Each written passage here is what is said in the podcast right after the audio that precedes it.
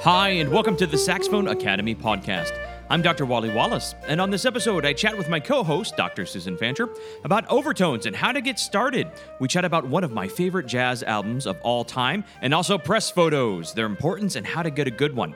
And we also dig into the mailbag and answer some of your questions. And if you have a question for the podcast, please do reach out. You can email me, wally at gatecitysax.com. blood sugar. I know.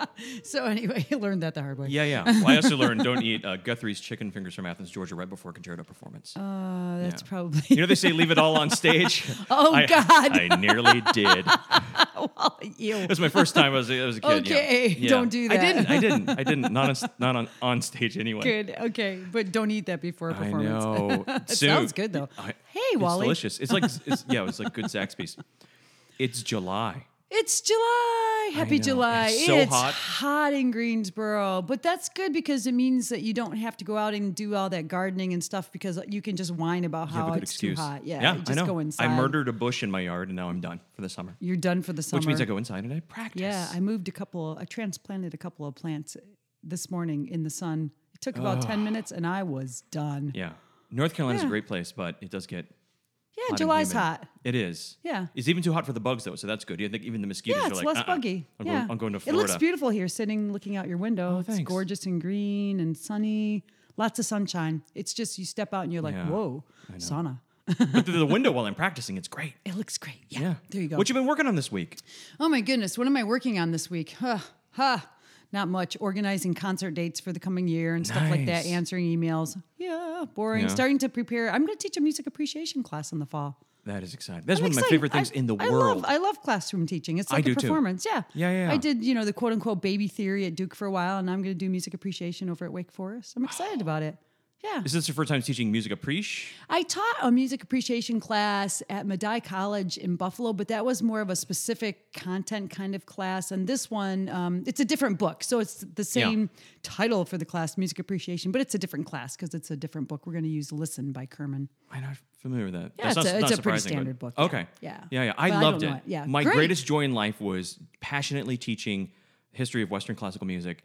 And then later in the semester, a couple frat guys came up afterward class. You know, the too cool for school sit in the back. Yeah, of the room. right, Like, yeah. hey, yeah. So I, I went ahead and bought that uh, that uh, the CD you were talking about, the Symphony Fantastique, and yeah, man, it's pretty. And I was like, I could- Right? and converting people, it was like, you know, That's the best. yeah.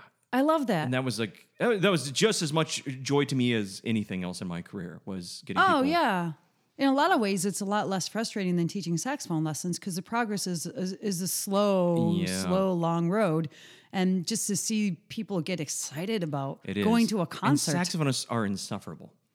I kid. We love you all. yes, we do. Okay, most of you anyway. Speaking of loving our listeners, Grief. we're getting a lot of questions. Uh-oh. I will get to all the questions at some point. I will print out, and soon I will listen. We may even maybe have like a mailbag episode. Yeah.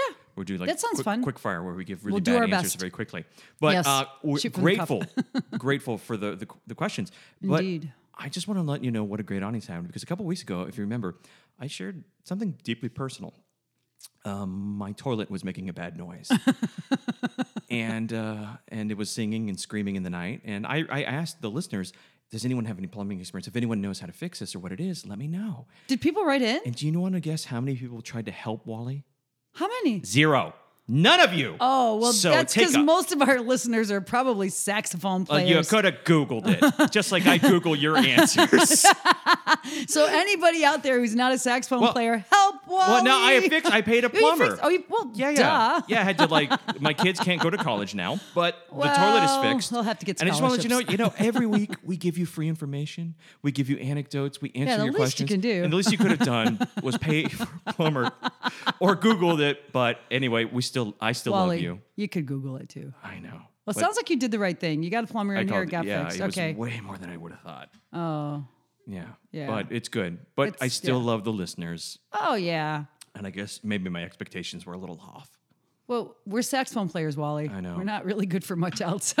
So let's stick to what we're good for. This Okay. last week you talked because the wonderful people at Van Doren and shout out to your artist Wrangler, yeah. who is what's that? Oh, let's see. David Gould sent me those mouthpieces. yeah, yeah, the new profile. Yes. The- now be nice, Wally. No, no, no. Well, your impression was AP three, Yeah. and SP3 that we talked about last week. Yeah, and I'm not switching, but I liked them. Yeah. I thought they were they were very responsive and and a little brighter for the people who don't like the the darker or however you Right. like whatever adjective you like to use. Right. Of the optimum, I love the smooth, silky sound of the optimum line, but you know it's not everybody's cup of tea. So if you don't like it, here's a mouthpiece to try. It's Yeah. a little brighter, has that same great response, and I felt I found it was really well in tune and easy to play in all the ranges and all that yada Mm-hmm. yada yada. Well, Sue was kind enough to leave the uh, the AP3, the alto piece, did. with me this week, and I did log about an hour on it. Wow, good. Um, it is not and it did not connect with me. It's not a bad mouthpiece for surezies. Right. And a very wise woman once told me, Wally, if you want to try a new mouthpiece, you should do a test to see can you get a beautiful sound on low B flat. Yeah. And that wise woman was Sue Uh, I Fancher. know, right? From so- uh, from my teacher Joe Daly. Yeah. oh yeah. back in It's- Chicago. Yeah, that's and what he so- said. Well, if you can't play a good low B flat, it's not a good mouthpiece. Period. That's a great piece of advice. Well, we're going to steal it and attribute that to, to, to Susan Fancher now. Okay, fine. Uh, Joe, who I don't know. Sue, Sue said that. So it, it did. It was beautiful. It was easy to do. It was clear. The and um, and I was really impressed overall. And then as I played it more, I kept thinking, I can't get the same kind of clear aesthetic that I get on my AL3. Yeah. Uh, and I really like the AL3. I don't think it's the greatest thing since sliced bread.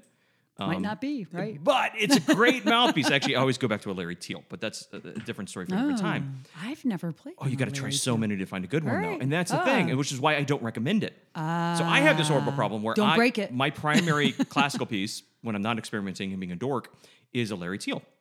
Okay. And but I've tried a dozen at least, and it's the only one I really, really, really love. Which means Interesting. I can't recommend it to students. So I recommend it to my Yeah. students in AL3, and then I feel bad because I don't want to recommend one that I don't play. So then I try to play it, and it's great. Yeah. the AL3 is just great. So uh, in trying the AP3, the profile, the new one, I felt it played a lot like the old, not that old, but the A27, A28 Ah. Van Doren classical pieces, which the French love.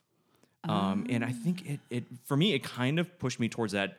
It takes a much more forceful airstream to kind of begin to get focused. And if you don't have a fast focus airstream, I found there's a little bit of, of background noise. I don't know the right word. Like there's a Ah, I little bit of an have air those- sound. Those other mouthpieces sitting in a drawer Yeah. at home. I'll I'll put this side by side with those again and see. I felt it had a similar aesthetic of sound, but I, uh, but caveat, this played much easier. Yeah. The low end response was much easier. Well, that's why I never liked those other ones for Mm-hmm. me personally. The low notes, I felt like I had to choose between the high range or the low range. I couldn't have it all, and I, I want agree. it all. Is that too much to We're ask? so greedy. and I, and I felt the exact same way.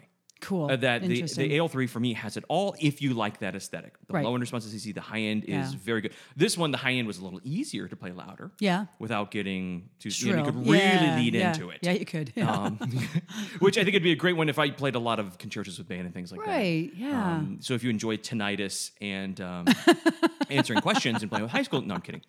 Um, I thought it was a great mouthpiece. It's not my sound aesthetic, but Got it. if, Yeah. if you're more into that that French broader sound, that very colorful yeah. sound, I know what bright you're is talking a, about. is a word, Yeah. I don't. Yeah. and I know you you don't mean that in a negative way. No. It's just it's it's a descriptor and like.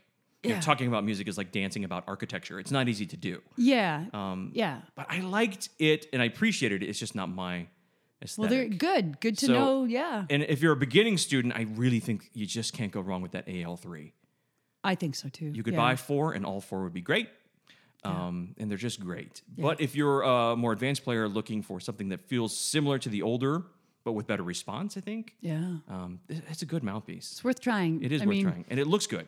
if you love what you're playing on, then you know I'm not really an equipment ge- geek. So if I love what Yeah. I'm playing on, I'm not inclined to go searching for something new. But if you you know if you're playing on something you don't love it, then try everything. Yeah. Yeah, give it a shot. Well, maybe not everything. Well, not everything. But Not everything. There's some brands give that this were one a were named try. nameless. Oh, yeah, right. I don't want to get sued, but no, I might maybe like sued as in not Sue Fancher. No, but- like I don't get bonked in the head by Sue Fancher or litigated. Yeah. yeah, no Yeah. lawsuits. Uh, yeah, So uh, try it out i- yeah, if you are in the market for something a little louder. Or, absolutely. Yeah, I felt it was n- not quite as. I hate using English words to describe sound concepts, Yeah. but it felt more like old school French to me. Interesting. The, the, the DeLong, Vincent Davy kind of broader, colorful sound. Which is not a bad sound. No, but it still played easier than the A27, A28, Oh. Yeah. which those guys loved. So Yeah. I mean, and when I got done playing on it, I'm like, wow, that's a really good mouthpiece. And then I went back to my normal mouthpiece and was like, oh, this is me. Yeah, that's ex- so that that was my experience. but, Exactly how you I know. That's felt. because I'm super happy with what what I'm playing on. I used to play on those C Star mouthpieces for Mm-hmm. a long time, and Van Doren would send me mouthpieces, and I try them and say, hmm, no. And then they sent me that Optimum line. Yep. This was you know a decade ago or so, and wow, I mean. Once I switched, I'm like, wow, this is just great. But I don't like to switch stuff very often. I agree. and I still feel that if you can't get a good sound on an AL3, switching mouthpiece isn't going to help.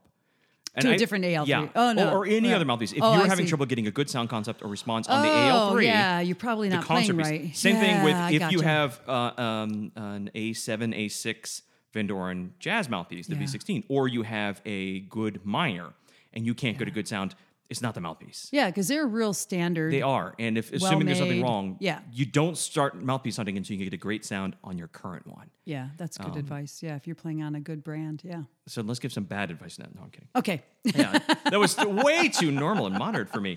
So, new more equipment will be coming in, and I have a couple other cool things Always. that should be coming in relatively soon that I'm excited about. Awesome. If, if people ever send them, um, in the studio, In the studio. you've been practicing. I've been practicing, yeah.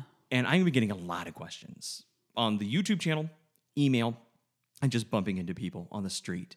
You know what I mean? You're trying to buy a hot dog from a hot dog vendor, and then someone will walk up and they're like, "Hey, you Wally Wallace?" And like, of course I am. Right. Who else would I be? Right. Like, hey, good to meet you. I'm Joe. I'm an accountant.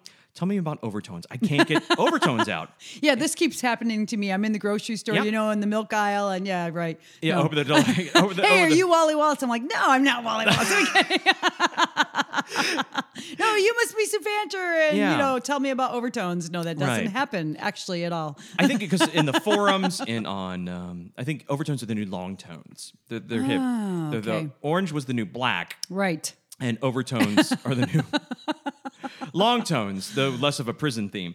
Um, it's you know, there's a lot of videos on YouTube and a lot of people declaring you got to do the overtones. Yeah, and a lot of people are using overtones for all kinds of pedagogical All reasons kinds of things. now. I It hope- wasn't as big a deal when when I was coming up through school. Maybe right. it was the kind of teachers I had or just hadn't people hadn't realized the benefit of them or something like that. It's funny, I was talking with Mark this morning about overtones. we actually were. Yeah, we're You're making breakfast, uh, we were out for a walk, buttering and- the croissant, like yeah, you taking know the what? dog for a walk, and I'm like, so we're gonna Wally and I are gonna talk about overtones today on the podcast. He's like, oh, I never did them. Yeah, he's not alone. I said, "Well, how did you learn altissimo?" He's like, "Well, took a fingering chart and started Yep. playing altissimo." I'm like, "Oh, well, that's how long Londex taught altissimo. That's how Hemke taught altissimo. Here's the here's the fingering chart. Go." but I I- had I- a teacher yeah. who did overtone blowing. you know. Yeah, I don't.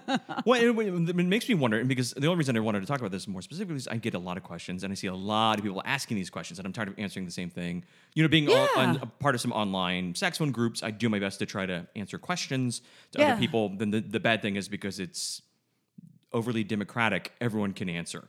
So Right. people like us who have spent our, our entire adult lives and teenage lives mastering an instrument, we give an answer. Then someone who picked up a saxophone last week, no man, you gotta do gotta- this, Mm-hmm. and they yeah. get equal credence, you know, and it's really annoying. Well, and overtones are being used a lot more than they used to be, and They there's are. good reason for that. And you've done a lot of work thinking about this, so I think this is good. And I've done a lot more in my teaching in recent years, and yeah, I find it beneficial and for my own playing too. I- So I, have no doubt, but I'm wondering if we're almost becoming more like um, they're becoming uh, like essential oils or CBD or hemp oil, where it's like it's it's everything. I broke my arm. Well, try this essential lavender. oil. I wonder if we're like giving it too much because tea tree oil. let's give some. I wanted to maybe start with some um, um, disclaimers first. There are amazing players out there, world class, amazing players that don't really spend a lot of time or have never spent any time doing overtones. Check. So you can be an absolute world class player never having done it. It's not this quintessential thing. Right. Number two, if you can't good, if you can't good, you know have good sound. if sound you have not, which is delightful to hear, overtones you shall not play within your ear. That was pretty good. I'm watching a lot of Puss in Did you Boots. just do that right- No. I said- I thought there was Yoda. so there's two people in the world that just laugh because they know what I'm what I'm imitating on on the TV show Puss in Boots. I really thought it was if Yoda. You can't good if you can't get a good tone or good response on the horn in, in the most general sense, overtones aren't going to magically transform anything. They're Okay. a tool to practice, but I don't think and you don't have to do them. And don't Right. get stressed about doing them. There comes a time in every young player's life. That's the right time. You got to make sure it's the right time for you. I don't think it needs to be like year 1. I know my G scale. Let's do some overtones. right. So I don't think it's this panacea. I don't think it's this absolute necessity. And, and world class players will prove that. right. Uh, that being said, they can be helpful. And if someone is really wanting to get into it, I want to be helpful. Yeah, let's do it. So let's Yeah, talk about- And I do think it's super helpful for teaching altissimo. I do I do use them especially for, For- teaching like overblowing, Right. For throat positions because basically when we're playing altissimo, right, we're doing an overtone of some weird Yeah, fingering. exactly. So Using, yeah, they false are fingerings useful for and that. then accessing the overtone. Yeah. Yeah. So So I guess starting at the beginning, back in 1983, John Overton's. No, I'm kidding. 1983. I, I guess they were around before then. Yeah. So if you want to get that first over, so overtones obviously are the uh, acoustic phenomenon that in any sound and tone there are pitches that are less perceived above it, yada yada yada. But that first overtone of B flat is a good starting point. So Yeah. if we think of the low B flat on the saxophone, that is B flat one as we talk about the saxophone. Yeah. So the one octave above that, that some people will call middle B flat, is B flat two. And B flat two is the first overtone of that low B flat. And so getting that, there's a couple of ways. And number one is just being bad. if you don't know what you're doing or you have bad equipment, you will get that overtone out by yeah, it's kind of happening more often than the low one Right. sometimes. So we should start to try to get that intentionally. Yeah. The next thing is, and I know a lot of people can get that first one no problem, if nothing else by biting and jaw pressure, and that's the problem. Yeah. And I will say there is a book out there. It's a great book called Voicing by Donaldson and Dabney. I don't know. I forgot. right. Can't remember the last Dabney's name now. Uh, Uh, First name. I think Dabney's. yeah, And it's Dabney. called Voicing. It's a great book. It's a little hard to find. It's a little bit expensive, and it's a little bit meandering in its approach. It's a great book though, and I do like it. Uh, but the first thing they have you to do uh, access overtones is to finger an F and then get the F above it without the octave key. I don't like that approach because the easiest way to get the F above is to simply bite or use too much pressure. Right. So I like going from that middle B flat and then trying to get the F. And then here's the trick. Um, to make sure you're getting B flat the correctly correct way, here's what I like to do: play the middle B flat or B flat two. Play it normally, finger it normally like a normal person, or as normal as you can be. For me, that's not so much. And then while you're playing that B flat, and I'll insert a sound clip here in a second, slur down to low B flat, but hold the middle B flat.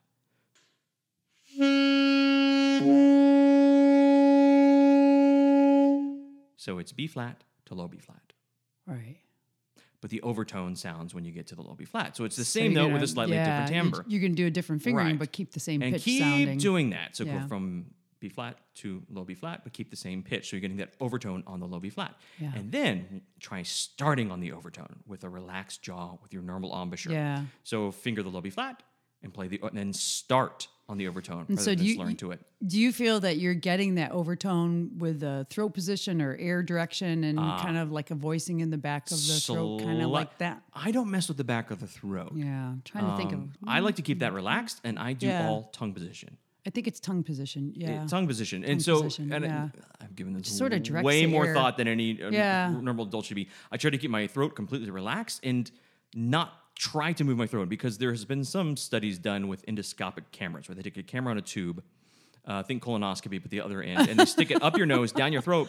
Nice. And some research that I read a million years ago basically found that when people thought they were opening their throat, it was actually closing and constricting. So what we Interesting. think What we're we doing think to our throat we're doing may not is- be what we're is doing. counterintuitive. So thinking vowel sounds with the tongue is really probably more productive. And Mm-hmm. Yes. sometimes I'll talk about air direction, but that's also the same thing. It's, it's like whistling. Another way of saying it. I don't So, know. and if you uh, yeah, exactly, so you can try blowing, and then yeah. you're just moving your tongue. Yeah. Hopefully, this doesn't sound overly weird in someone's car right now. know, Someone's right? getting the willies. Wally, get out of my car speaker. so it's it's with the tongue, and to get when you start on that first overtone or any higher overtone, there's a couple syllables that can help. Ku yeah. and ka can help kind of pop it out with that, and that's a good starting place. So once you're able to start on that first overtone of B flat, which is B flat two, the sounded overtone, then try lifting your left. I'm holding my hands out here like yeah a we're moron. like a saxophone. Let's see. yeah, hold then lift your left pinky off the B flat and see if you can slur to the overtone of C. Ah, I'll demonstrate. yeah. So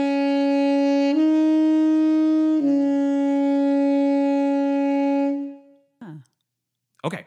Then you want to slowly then start on C. See if you can start seeing the overtone, experiment with that tongue position, and air velocity is So key. you're working the first overtone on different notes. Mhm. and I and because I'm working Cool. it Yeah. as part of Wally's Bridges to Success method. Bridges to Yeah, success. yeah. So then I, love try to do it. the same I do thing love that. on C until I can get to D, and then E flat. Same thing. We're overblowing on that, and then here's the trigger.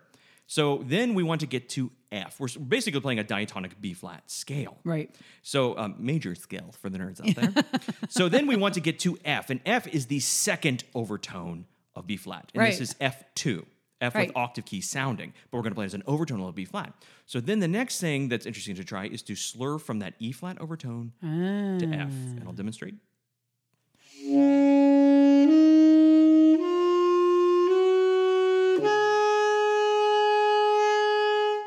And then we can see if we can play the first five notes of the overtone scale, starting on B flat. two. Right. And so we slur up to that second overtone of B flat. And I find that is beneficial for a couple reasons. It's l- you can kind of gradually feel the necessity of increasing airflow. You can get that tongue position locked in. And the other thing is we quit doing these glottal punches like bugle calls. because the more common way to practice overtones is where you do bugle calls in your second. Yeah. you All know, on one note. all in one Yeah. or you finger one low note and then you play the I like this. Yeah. So you're doing first five notes. Duh, duh, yeah. duh, duh, and we duh, duh. don't play in the and you can pop out the overtones not slurred that way just popping the different notes with- Yeah. with, little glottal punches uh, doing that Yeah. but it doesn't train us to play musically Right. so I don't like that approach. So I'm going to recommend learning to slowly but surely slur up the scale instead of changing the overtones drastically and initially change your fingering and feeling the way each new overtone feels when you slur up to it Yeah. until you get to the overtone number two when slurring from E flat to F. And I've had a lot of success with my students getting that F out that way, slurring to it. nice. And if you're curious as to the fingerings, you can go to um, gatecitysax.com or thesaxophoneacademy.com. And I have in the resource section overtone scales. Yeah. And just look at that first one. Don't worry about the other 11. Just look at that very first scale. Yeah, And right. it's the B flat overtone scale. And just practice getting that first note out, then the first two, then the first three, and see if you can slur up to F. So Wally. Yes. What's the benefit of doing this? Well, riches. Um, Oh, that's good. You, you more got me- dates if you're single. you got me at riches. um, a lot of wealth. so once you start getting your overtones out, you'll start getting what we call residual checks. No, I'm kidding. so here's, and I think I'm. We have somewhat similar classical sound aesthetics. We are not off the deep end in either the way we approach classical. No, we saxophone. hope not. I adore your tone. we don't think so. Likewise. Absolutely. Yeah. And so um, I like a somewhat centered sound. We can use the word dark, and you may completely disagree. Yeah. You know, focused or whatever. focused or yeah, whatever. Right. And so I find when you're playing a note, the for me the ideal classical tone is where it's mostly uh, the fundamental, yeah. which is the the lowest pitch possible, and kind of not dampening, but not accentuating the overtones. Uh huh. Which is funny because the AP3 mouthpiece, I felt like there was a lot of overtones in the sound, or that quite Yeah. brighter sound. Yeah. And I found if, for instance, let's take that F, that second overtone of B flat, which is F2 on the saxophone or F with the octave key. If you want to get a beautiful note or beautiful sound on that note, if you shape your voice in the way you get that overtone, it's going to accentuate the fundamental and almost make it like a sine tone where it Right. reduces the overtones. I mean, not so much, I don't think of it as dampening the high partials so much as just really in accentuating the fundamental. And it gets a really focused, and a lot of people would consider it a darker, more focused sound on that note. Well, I think part part of what makes a brighter sound sound bright is more more high partials, Absolutely. right? It's got to be. Yeah. You think about um, there is this thing that happens though. You think about like singers, opera singers. You know, part of the the way that they can project over a, a you know th- a big orchestra and and uh, throughout a huge concert hall is that they have this thing called the the singers. Formant, I think it's called. And We studied this in acoustics when I was in at Northwestern as a grad student, and somehow they are producing some, not all of the partials, but certain partials, and some of the higher ones are kind of activated. Right. And you can find, I'm I'm betting, when you have to play with a high school band, for example, and you have to blow over that big band that you're just sort of instinctively producing some of these higher yeah. partials to really cut and project. Yeah. And it's kind of interesting. You you just I don't know, you just do these things with your body because you're trying to get a certain Right. sound and it's hard to even describe what you're doing. It Yeah. comes with just years of experience and just Exactly. being able to do something that you desire to do or make a sound Exactly. that you want to happen. And I think that's Hmm. weird. One of- and getting back to the, like how overtones are not absolutely necessary to be even a world class player. What I like about it most is not so much that you're playing the overtones, because playing overtones well in a buck fifty gets you a cup of coffee. well, twenty years ago, but by learning to do it, you're kind of becoming very in touch with that part of your tongue. And very in Yeah. touch with the air velocity. So that way, say you just go back to normal finger notes, and then you just are holding, um, for instance, A with octave key, which can be kind of an airy because it's in between the 2 uh, Mm-hmm, between venting the two mechanisms. octave keys, yeah. And if you're aware of that portion of your tongue that lets you get overtones, and you start to make micro adjustments with that part of your tongue, you can improve the tone or intonation on any note. you can, and you can have a lot wider palette of colors. Oh yes. So that's kind of part of what you're building up when you're doing overtones is this flexibility. It's not the only way to get that, Right. which is what you're saying. That's that's the disclaimer, but it is, it is a way to get some Yes. flexibility in your your tone color and tuning, which is essential. You have Yes. to play in tune. Just don't play out of tune. Yeah. Wait. What? Information incomplete. Please clarify.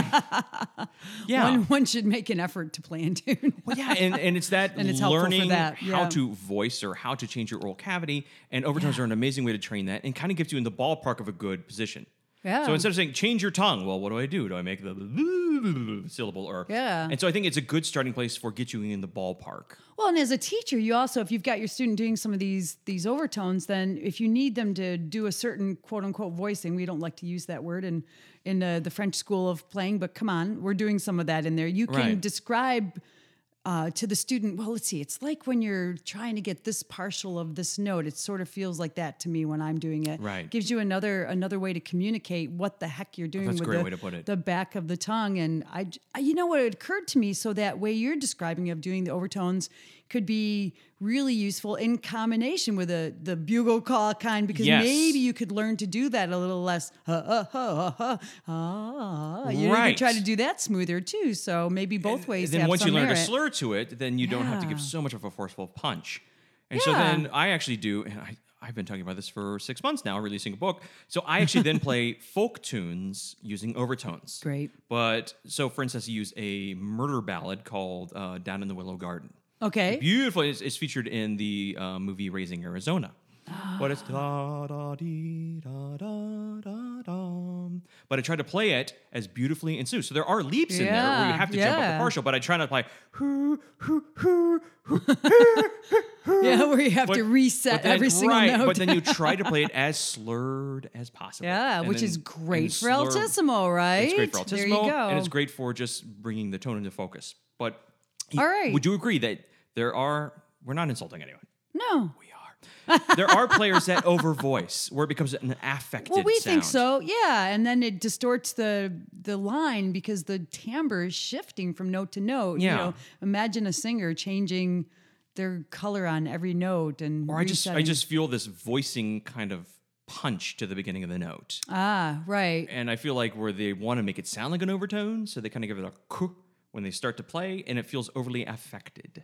yeah. Well, and Um, I may be completely wrong, but I feel like the best players from any school of saxophone playing are are less different than we think. Yes, and how, absolutely. and what they're doing and they're maybe teaching it a different way or maybe even thinking about it a different way and possibly even doing stuff a different way but they're getting to a gorgeous line perfectly in tune a lovely sound great Right. vibrato and you know super I perfect agree. technique and everything Back in the day, when you and I were coming up, there was more of a distinction between the schools of playing.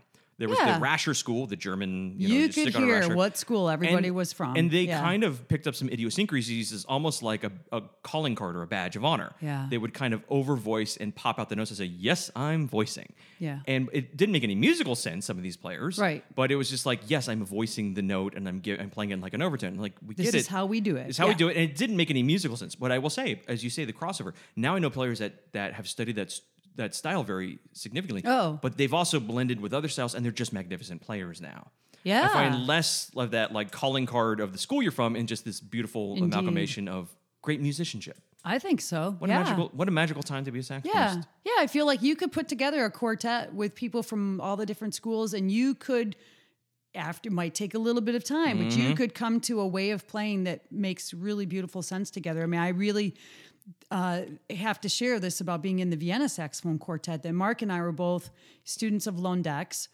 and got together with these two uh, Viennese, basically trained Viennese clarinetists who were then saxophonists. Oh, wow. And they were coming out of that that uh, you know German clarinet kind of playing. Right. And at first we sat down together. We thought, oh my goodness, how is this going to work? The sounds were so different, Mm-hmm. and and you know after a few months of playing together, it was phenomenal.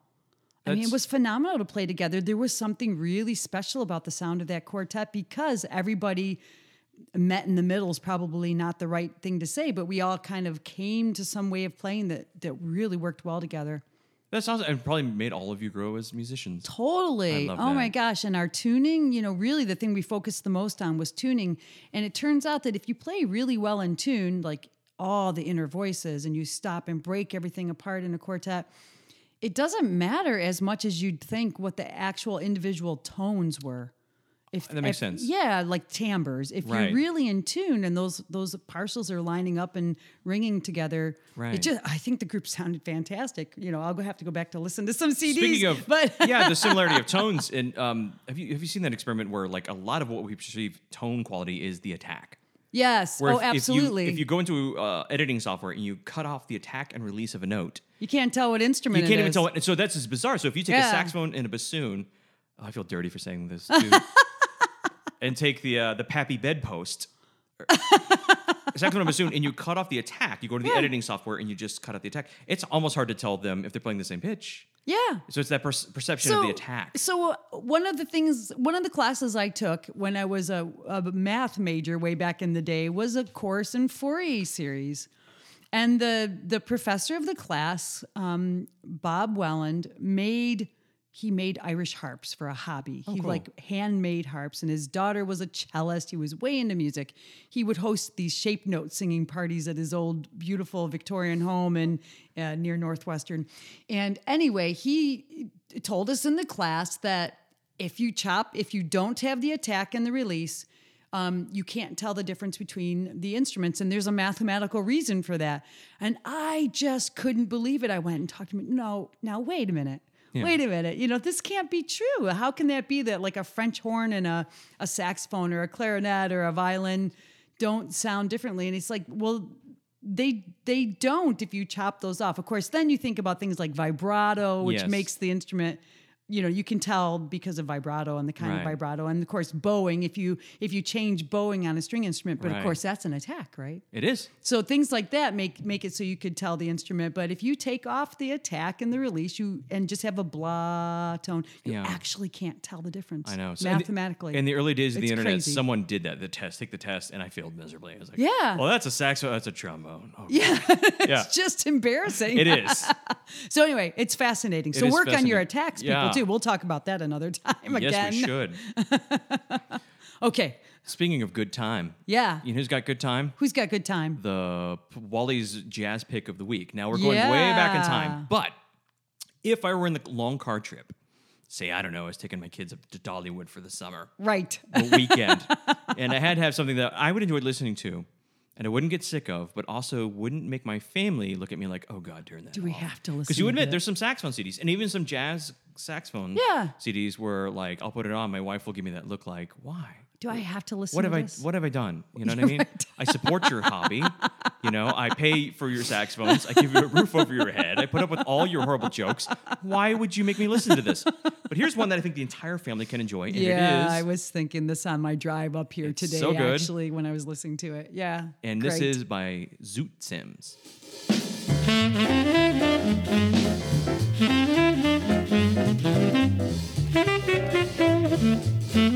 And the album is called That Old Feeling. And it's actually a collection of recording sessions from the best of my research, uh, which means a quick Google search. Uh, of course. I'm gonna be honest. It's 2019. yeah, I man. didn't. I didn't go through the uh, the archives of the you know the jazz library at Lincoln Center, if that's Yeah. a thing. I don't know. Um, but recording sessions around 1956. Now that old feeling, it's kind of the name of the CD. Yeah. Um, it's not actually the name of the. And for the best I can tell, I don't think there was like a single issue LP that had all these, or even a double LP issue. Not as far as So- I know. Yeah. So this is, but being that it is 2019, I think. Yes. think it's 2019 Still now. 2019. this is the CD or the Spotify album. right. or the Apple Music album or title, if you're into hi fi, uh, that I recommend you check out. And there's a lot of great tunes, some standards, some great um, tunes written by Zoot Sims. And one of my favorite all time tunes, I can't tell you why this makes me so happy, but it's called Blinuet. And what this is is actually Zoot Sims overdubbing. It's in the early days of cutting and splicing and overdubbing where you record over yourself. So it's Fancy. actually Zoot Sims playing tenor and two altos, I believe, over himself. And that it's must have been just- so fun and hard work back in that day. Oh yeah. Oh, and then like time was money and tape was money. And it Because was they're- tape. And it was tape. They're cutting and splicing the Oh tape, my which was not gosh. cheap. But um, I one of the reasons I just love this is it's it's amazing playing. It's not pretentious. It just swings. Oh, it's just great. So hard, so listenable. And I found this is one of those things that no matter which track I play, well, and this is true of most of Zoot Sims. He was not one of the most famous saxophonists by today's standards. By today's standards, but I think j- at the- im- immensely popular, right? Right. Yeah. Um, and I just a player who I adore, and I highly recommend this. Uh, Blinuit makes me unreasonably happy, which actually influenced a tune I wrote uh, that will appear on the Sononauts album. Ah. Nice. Uh, and I brought in a very prominent tenor saxophonist uh, to play with me. You did. That reminded me of that. Yeah. Are you going to say the name or not? No, it's going to be a big release. gonna be a big and then release, they're- okay. they're- and then I will, I will put in their press photo Oh, no. for the that I took for the album. That'll be fancy. The marketing for this is different. Uh, the album, but let's get back to Zoot. I'll talk about my project later. But it's just gorgeous. You know, I was thinking if you are a tenor saxophonist Mm-hmm. and you are looking for something to transcribe that doesn't require you to write down or learn by ear 5,000 million gazillion notes. Yes. To the That's fifth power. perfect. And it's melodic Mm-hmm. and tuneful. Is that redundant? Not at all. no, I don't think Just so. Gorgeous, Yeah. gorgeous sound too. You know, and I think uh, the opening is uh, it's a tune called 920 Special. Which I Yeah. have to believe he wrote at 920 or ordered breakfast at 920. it was my guest if he was up that early. Um, yeah, and that'd be a great place to start transcription. Yeah. Um, and, And just again, just learn the head or just learn the something. head. Just learn all the heads to this. they're this- so this cool. CD. And if you're an Yeah. alto player, um, there's a tune called uh, Bohemia After Dark that he plays on alto. And he's, Perfect. and he's a mar- remarkable alto player, and there's a lot of really good, like bop language that's not too hard to hear and listen to because he Yeah.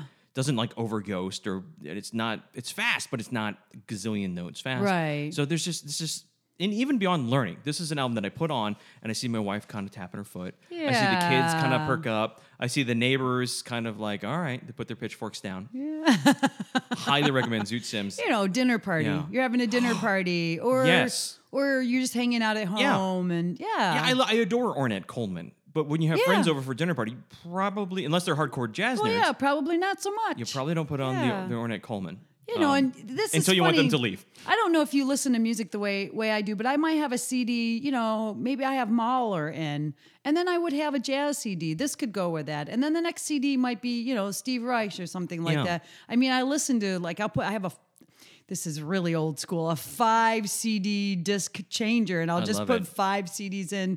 You know, it's you can make a playlist, of course, on Spotify too. it's so something like easy, that. With yeah. yeah, it's really easy to do it that way. But I'm still, you know, p- popping in CDs when I'm not listening. Well, to it's better Spotify. quality than Spotify. Well, yeah, Yeah. But you know that that thing's going to break one of these days, and I don't know what I'm going to do, Wally. You'll, we will progress as a human species. We will adapt. That's our. We don't have the the, the, the, the sharpest teeth or the thickest skin. Our Right. adaptability. So Yes. when that five disc changer goes down, Sue. I'll finally have to make a playlist on Spotify. Uh, yes. Or something. And then I'll show you the best way to get that through your hi-fi. Okay. Without losing uh, sound quality. Good, thank you. Good. So check out the recording. I'll put a link in the show notes. Uh, it's on Spotify.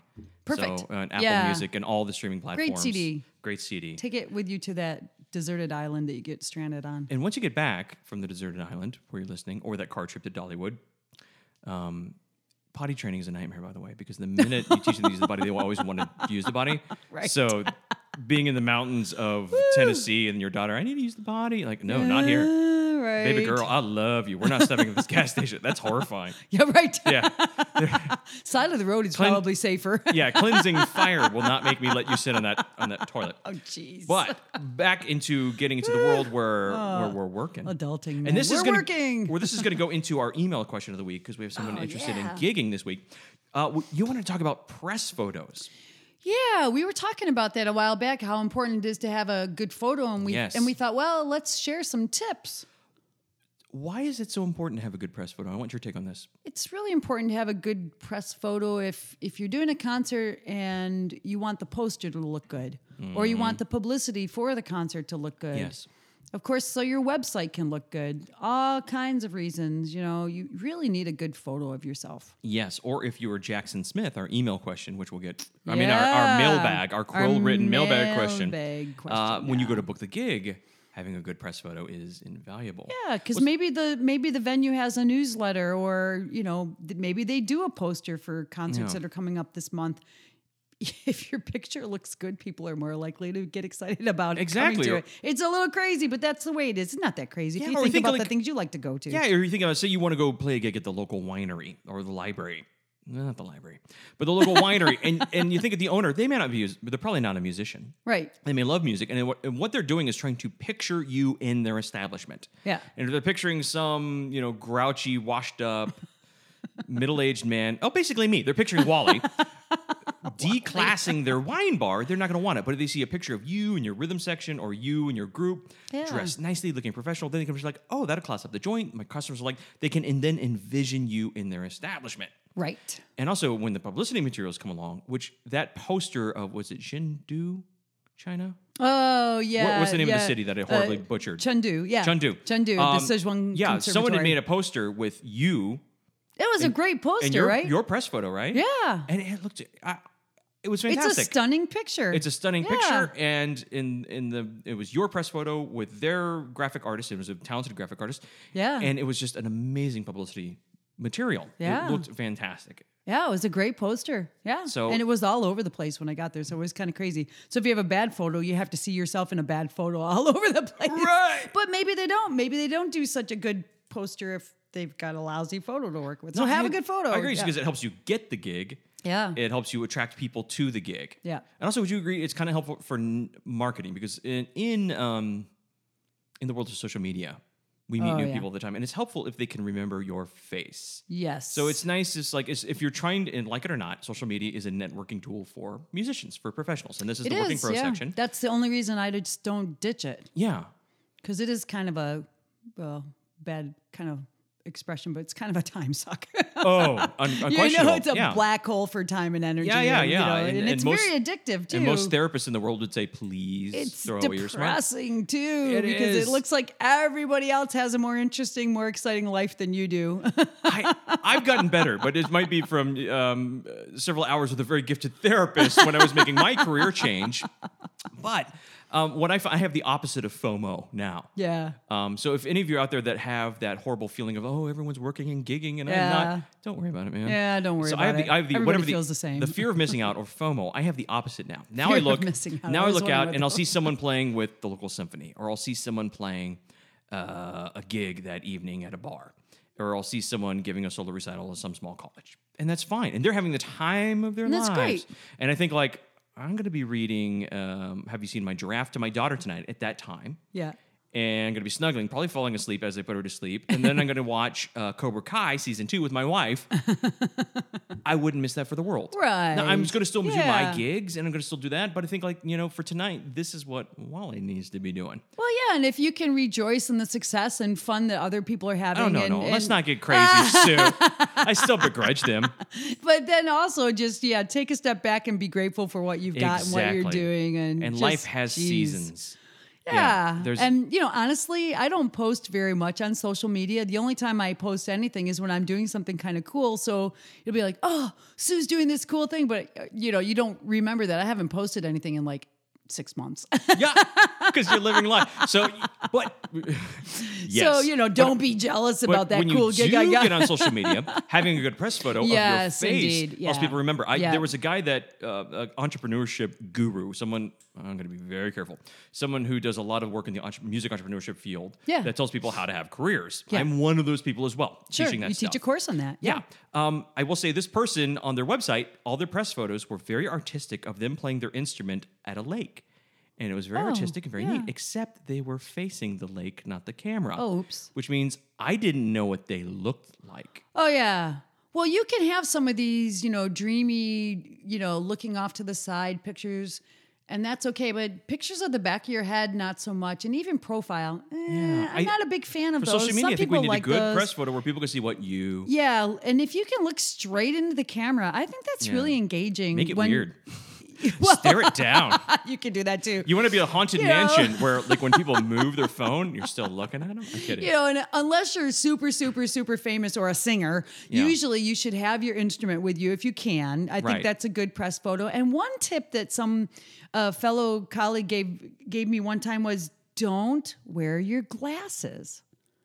Even if you wear glasses, don't wear your glasses because you know they go out of style pretty fast.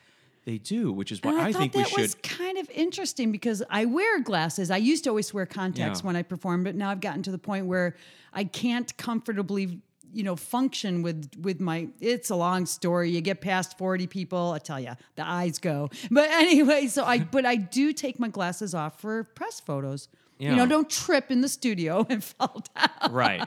but that's that's been really important and i think this might be i think for men and women but probably in particular for women have somebody unless you're really good at makeup have somebody do your makeup I ha- always have people do my makeup. have somebody do your hair or something so you look really good i mean my very you know best press photos in the past have been when i paid a little bit of money to have somebody come to the session and take care of that stuff you know in between it was a long photo session you know in be- that was like 15 years ago a long session i had somebody who would like fix my hair or touch up my makeup in between um, you know shots or when i was changing clothes I, and i would take two or three outfits and get a whole photo session my most recent session i did my own hair i did my own makeup the shots are fine so it's not a necessity but you know maybe i care about it less now i don't know so but you know at some you can consider it Right. consider having somebody professional do that stuff. It's probably worth the money, especially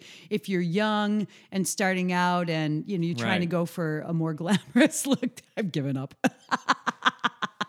glamour. you have not. But I will say is for the You are glasses, sweet. some of us who wear was a like I wear glasses. Matter of fact, Yeah. um, someone on um, on a saxophone group on the i- internet razzed me a little when I was posting some content Yeah. and said, quote, I didn't know Al Franken played the saxophone. I think he was making a comment on my appearance. That's so funny. Little to him is Al Franken is much more handsome than I am, so I took it as a Oh, come on. compliment. but it's, it's because the gla- I wear glasses, but because the lenses, so I always wear glasses in any photo that I take because I always wear glasses. So it's right. you wouldn't recognize me without it because it's right. Well, that's the other side of that. If you Right. feel like no, I'm not going to look like me without my glasses. But th- here's a good trick because if you have like really thick lenses, like mine are basically uh, NASA Hubble telescope lenses and frames. I'm blind. We used to say uh, Coke bottle Yeah. bottoms. yeah, which kids don't know what that is anymore. But No, like, I, I actually, no joke, had to get a waiver through the Surgeon General's office to get into the army as an saxophonist. Really? And I guess they're like, well, he's Wow. not Oh, going to shoot anyone, so we, they let him in. I had to get a waiver for my vision. it's that bad. wow, So I yeah. have very thick l- lenses, but one of the tricks I have found is if you have paid a good photographer for that.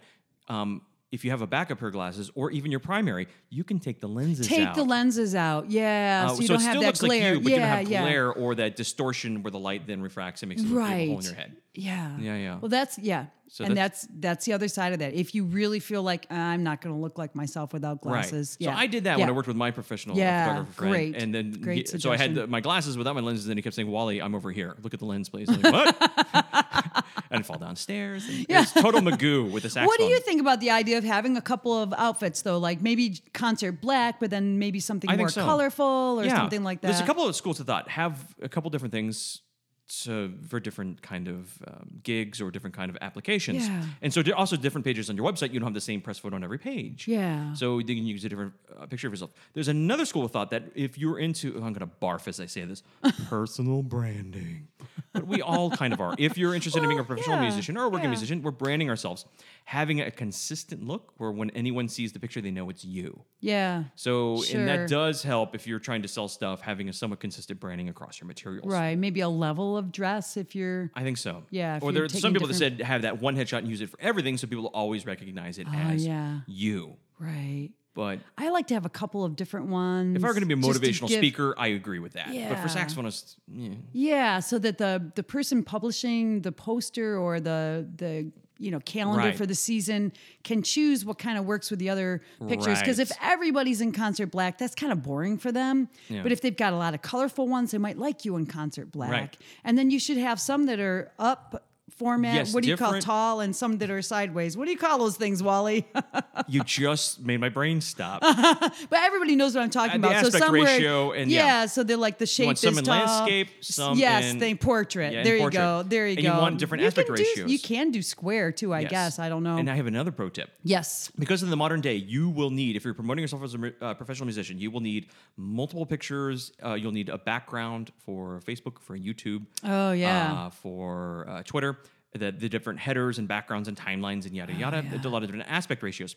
So if you only have one picture, which is cropped very close to your head, you can't stretch it to fit the different formats. So I would Uh. Right. have a couple of pictures in, um, oh my gosh, what is the word? My brain has broken. Not portrait, but landscape Yeah. with a lot of headroom and side room, meaning where you are kind of small in the picture, So they can crop so they as can needed. crop it as needed. Because Ah, if it that's goes a good right idea. to your head, they don't have any cropping. They, Right. They can't make it onto the, all the millions of different aspect ratios and sizes you Right. need for social media. And you should talk about backgrounds a little bit too. So, you know, it's fine. I see a lot of these pictures that are out in the woods or in front of Mm-hmm. a lake or in the wild. That's that's fun out in a field. Those are kind of fun, but make sure you have something that's got, you know, a background like a, a brick wall or some kind of an interesting wall can be a really nice Yeah. background or But not you too know, busy. Not too busy. Exactly. I will say- yeah. So in my class, I spend about a week talking about press photos, press materials, and I bring in a photographer, and we talk about aspect ratios. That's and I great. and Canva, C A N V A dot com is a free, though I do pay for the premium to have more bells and whistles Yeah. feature where you type in Facebook cover, uh, YouTube thumbnail. Uh, Twitter banner or whatever it's called, Mm. and it will automatically resize and let you shape and move that. So that's a great resource for that. But I have my students will always want to say, I, and I harp on and on and on and on, hire a professional. If you don't know what a professional photo looks like, look at Sue's. Just hire a professional. It's yeah, worth but so many it- people you can think do it. Uncle It's not Jerry with a DSLR is a professional. just but super. it- It's not super expensive, No. and if it costs you two hundred bucks, that's the best two hundred bucks you'll ever spend. know. And I know if you're young and starting out, two hundred bucks is like, why are you kidding? Well, Nonsense. y- I always Oh, tell you my, got- my students yeah. will do that, and then I'll, and then- then they'll be talking to their friends. Well, I'm going to get this sleeve. Sleeve is a tattoo that goes over your entire arm, and I'll overhear them in class. I'm like, "Oh, how much does that sleeve cost, Jenny?" And like, Right. "Well, it's going to be about 700." Like, yeah, but you can't get good press photos, Right. You know, and then they kind of like, "Well, It this- is this a matter of important." priorities, Right. Yeah. But I will say the telltale signs of bad photographers or amateur photographers or your your friend that has a watermark and a DSLR but is not a professional is the background is busy or intersects with the subject. Mm. I have uh, had a student that was like, "Well, I'm really proud of these, and this is a pro." And he showed me these pictures, and I was like, "I'm sorry, man, they're not. You can see because you're standing next to a light post that intersects with your head. The light post is a Yeah. foot behind you, and it should not intersect with the subject. That's like photography 101 of choosing a yeah, and the subject. photographer is going to help pose you, and they're Uh-huh. going to have really good lighting, and it's going to be more, much more flattering. And, if there's trees or bushes behind you and you can see the leaves, that's bad. They're not a professional. No, It they should, should be, be bokeh. focused on It should be you. bokeh out. Yes. And if they don't know what the bokeh is or the correct focal length or positioning the subject to get the correct focal length, they're not a professional. yeah, Which, so look at somebody who's got good photos and see Yeah. if you can hire their photographer. Well, and honestly, if you have a question and finding one in your area, e- email us or email Yeah, me, and we I will do a probably Google know search in your somebody. area, and Yeah. then quickly get the telltale signs of what a pro looks in your area. Yeah. So many, and um, the school of music where, where I where I teach, there's a million flyers for photographers Yeah. on the um, like little bulletin board when you Yeah. walk in. Ninety percent of them are garbage. Yeah. They don't know what they're doing. so just be careful. They're about that. underexposed and, and terrible. Yeah. So But it's worth it. And it's not like you have to do that every single year. I mean, Right. I think um, so. My most recent ones were just last year, but before that, oh, it's almost embarrassing. But I think it was a good solid 10 years before I had updated my photo before then. And people started to be like, oh, it's been a while since you updated your photo, huh, Sue? I yes, but you know, every five years would Oh, probably that's be a fine. good would Yeah. be a good amount of time. Ten's probably a bit much, but meh. well, I've known some people that are 20, and I Yeah. apologize if I, t- I know I've told this story to my students, but if I haven't told this story, if I've told this story on the podcast, I'm sorry. A foreign professor of mine uh, was a, uh, a short, stout, um, bald man, um, but he Oh. used his press photo from grad school for a long time, where he was thin and a full head of hair. you And- should look relatively like your Right, like your and that was the thing. And picture. so, but he would put this picture in the program, and so he you would see people reading the program before the concert. He would walk out on stage. You see people look at him, look at the program. Look- you're at right, him, you see look at the program. Like, who is this? And it's Who is because this It guy? was just Yeah. a really outdated. yeah, that's you know. yeah. And here's the thing: we, as you get older, you may gain weight, you may lose hair, you you may get um, this thing in the middle of my forehead, A little that- crease there, a little, yeah. little crease there that my children have given me. And that's that's who we are. that's who we are, and These- that's okay. That's, and the whole point of press photo is to show people who you are. You're not Right. keeping up with anyone. Uh, All our bodies are going to deteriorate. I view my body as a rental vehicle. it's a way to see the wonders of this world. It's not the point. right Don't become obsessed with your rental car. See the vacation that is life. there, you go. Yeah. So don't get stressed about that and, and get modern ones. Yeah, or and just update just them. update your photos every once in a while, five, ten years at the most. You know, you probably the older you get, you you maybe don't have to update them quite as Yeah. often because you don't change that much, or maybe you do start to change faster. I'm maybe getting there. I don't know. but how about smiling or not smiling? I think that is a matter of personal who preference you and, are. and what you're trying to project. If you're trying to project that. Kind of tough, cool thing. Well, fine. I'm not good at that. Yeah. I've tried that. I just look really stupid. I agree. so I always do the big smile. I like to one. smile and hold my arms up like a gymnast. As in- is it the ta-da? That's that's the me. Stuck the landing. yeah. I, I have a hard time doing overly serious. Which in a Yeah. couple weeks when I release my current project, when the, you see the press photos for that, that will become very apparent There you go. as I kill my career in There one you go. fail swoop. Stop it. Well, I hope that's helpful. I hopeful, and it will help. Um, Jackson Smith. So let's read. Jackson Let me Smith. open open the mailbag. the bag. Uh, open up. Open the Pull up the bag. parchment. Get the letters This out. is a very interesting question. It is a good question. Yeah. So, hey, Wally, my name is Jackson Smith, and I'm an upcoming junior in high school who plays alto, and I've been thinking about trying to start gigging, possibly solo. But I'm not sure what I need, equipment or music wise, before I start looking for gigs. If I decide to go solo, I'm not sure do I get backing tracks from them. Thanks, I'm a huge fan of the podcast and both of yours and Susan's work. Well, first of all, you're awesome. Yay, so we love nice. you. Yeah. A flattery will get you everywhere. Everywhere. Awesome. So rising junior in high school. And he did follow up. Way to 'cause I wanted to go. make sure he was talking jazz, so he followed up. Yeah. Uh, yesterday I'm talking about jazz backing tracks. I'd be interested That's to hear what I figured, Any yeah. difference between how you guys prepare in jazz versus concert gigs? Uh, and Jackson is from Guntersville, Alabama. All right. Howdy, Alabama. Yeah. We, have, we Ah. have many listeners in Alabama. well, Alabama is awesome then. It is. Yeah, I, I was ambivalent before. Didn't. But now that we know they listen to us, we love I Alabama. feel the same thing about Malaysia. Some of my best friends live in Alabama. Yeah? That's actually true. I hear the stars fell over Alabama once. It's probably scary. So, what do you think, Sue, for Jackson? Wow. So the first thing you have to figure out is where do you think you're going to play? Mm-hmm. So, you know, local coffee house, It was a good place. uh, local retirement communities. Great place. Those are the two things that come to mind immediately that would be good candidates for a solid high school I think so. student. Go talk to the people who book the gigs at those places Yeah. and find out maybe they even, well, the coffee house might have an open mic night. Right. And then the thing is, so solo alto saxophone, So jazz he needs player. he needs backing tracks. He needs backing tracks, or I mean, okay, so ideally, my two senses, you would find a pianist or a guitarist, drummer, bassist, whatever. You'd have a small group and play with live players. That would be plan That's A. the best. Yeah. But if that doesn't work, so if you have a pianist, of course, the place might not have a piano, you might have to lug in a keyboard. Yeah. But you could do just an electronic keyboard and a small amp, right, Mm-hmm. for that, and then acoustic sax if it's a if it's a coffee Yeah. house kind of thing. So it could be really a small setup if you've got a pianist. If you got a small combo, that's certainly Yeah. Um, preferable. But then, if you're interested in making money, then you're splitting the check. It is true. So So let's see. What do you need if say and and the same thing would be true at the at the at the retirement community. yes. You could do if you had a pianist and sax, you could do a gig. But if you just want to do it by yourself, okay, so let's take that scenario. What do you need? Mm-hmm. Well, Well, you you, need, need- some tunes. You need tunes, and so for Yeah. backing tracks, there's a couple options. Yeah. Abersold is obvious. Sure. Jamie Abersold. Now you- Jackson, being young, you may not have be that familiar. Back in the olden days, if you wanted to play long tracks, you had to go to your local music store, which is a brick and mortar store. Right. and buy these play alongs where they have the tune and the CD. Yeah. That's one way. And you can buy all these on Apple Music and they float on and off of Google Play, Yeah. uh, the streaming service. But you can buy these on Apple Music as well. Those are one option. Yeah. Uh, second option is there's software called Band in a Box, Right. which really does sound like a reasonably realistic rhythm section. Um, if you want to hear how it sounds, you can check out uh, learnjazzstandards.com or their YouTube channel.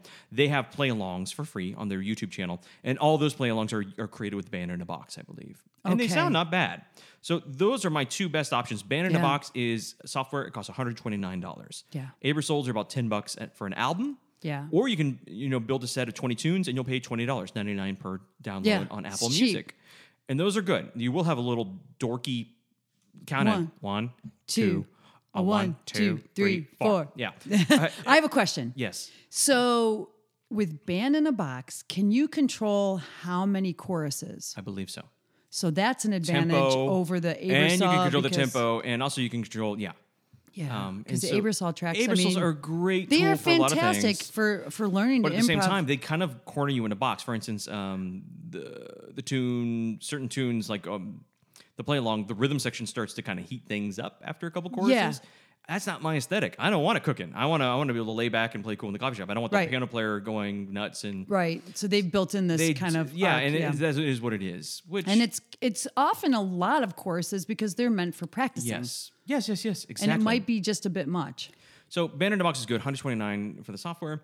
Um, Aerosols are great. Yeah. Um, and pick some tracks that really go in a direction that you think is good for what and you don't want to play do. the uh, Concert B flat tuning note. no, God. track one. yeah. So the Abersols are great. Band in a Box is great. Do not use iRealBook Pro, please. That is a great software for um, looping chord changes. It's a little software. The play along sounds horrific.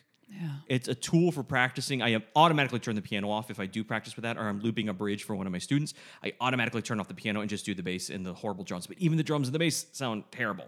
So iReal Pro is a good practice tool. It does not sound good enough, in my opinion, for live. right, So then you need something to play it on. right. So there are What are you gonna people, use? and we have a f- a, mutual friend um, that did this for years, gigging, where he'd bring his tenor saxophone, a PA system, and Abersold CDs, and he would go play in bars and clubs and restaurants. Right. And he would mix his saxophone into a PA, a mixer board, going through an amp into speakers, and then mix the Abersold stereo recording. That's a Right. lot of gear, a lot of expense. Yeah. I don't think it's necessary. Here's I what- don't think it's necessary, and it's too much for a small venue. I agree.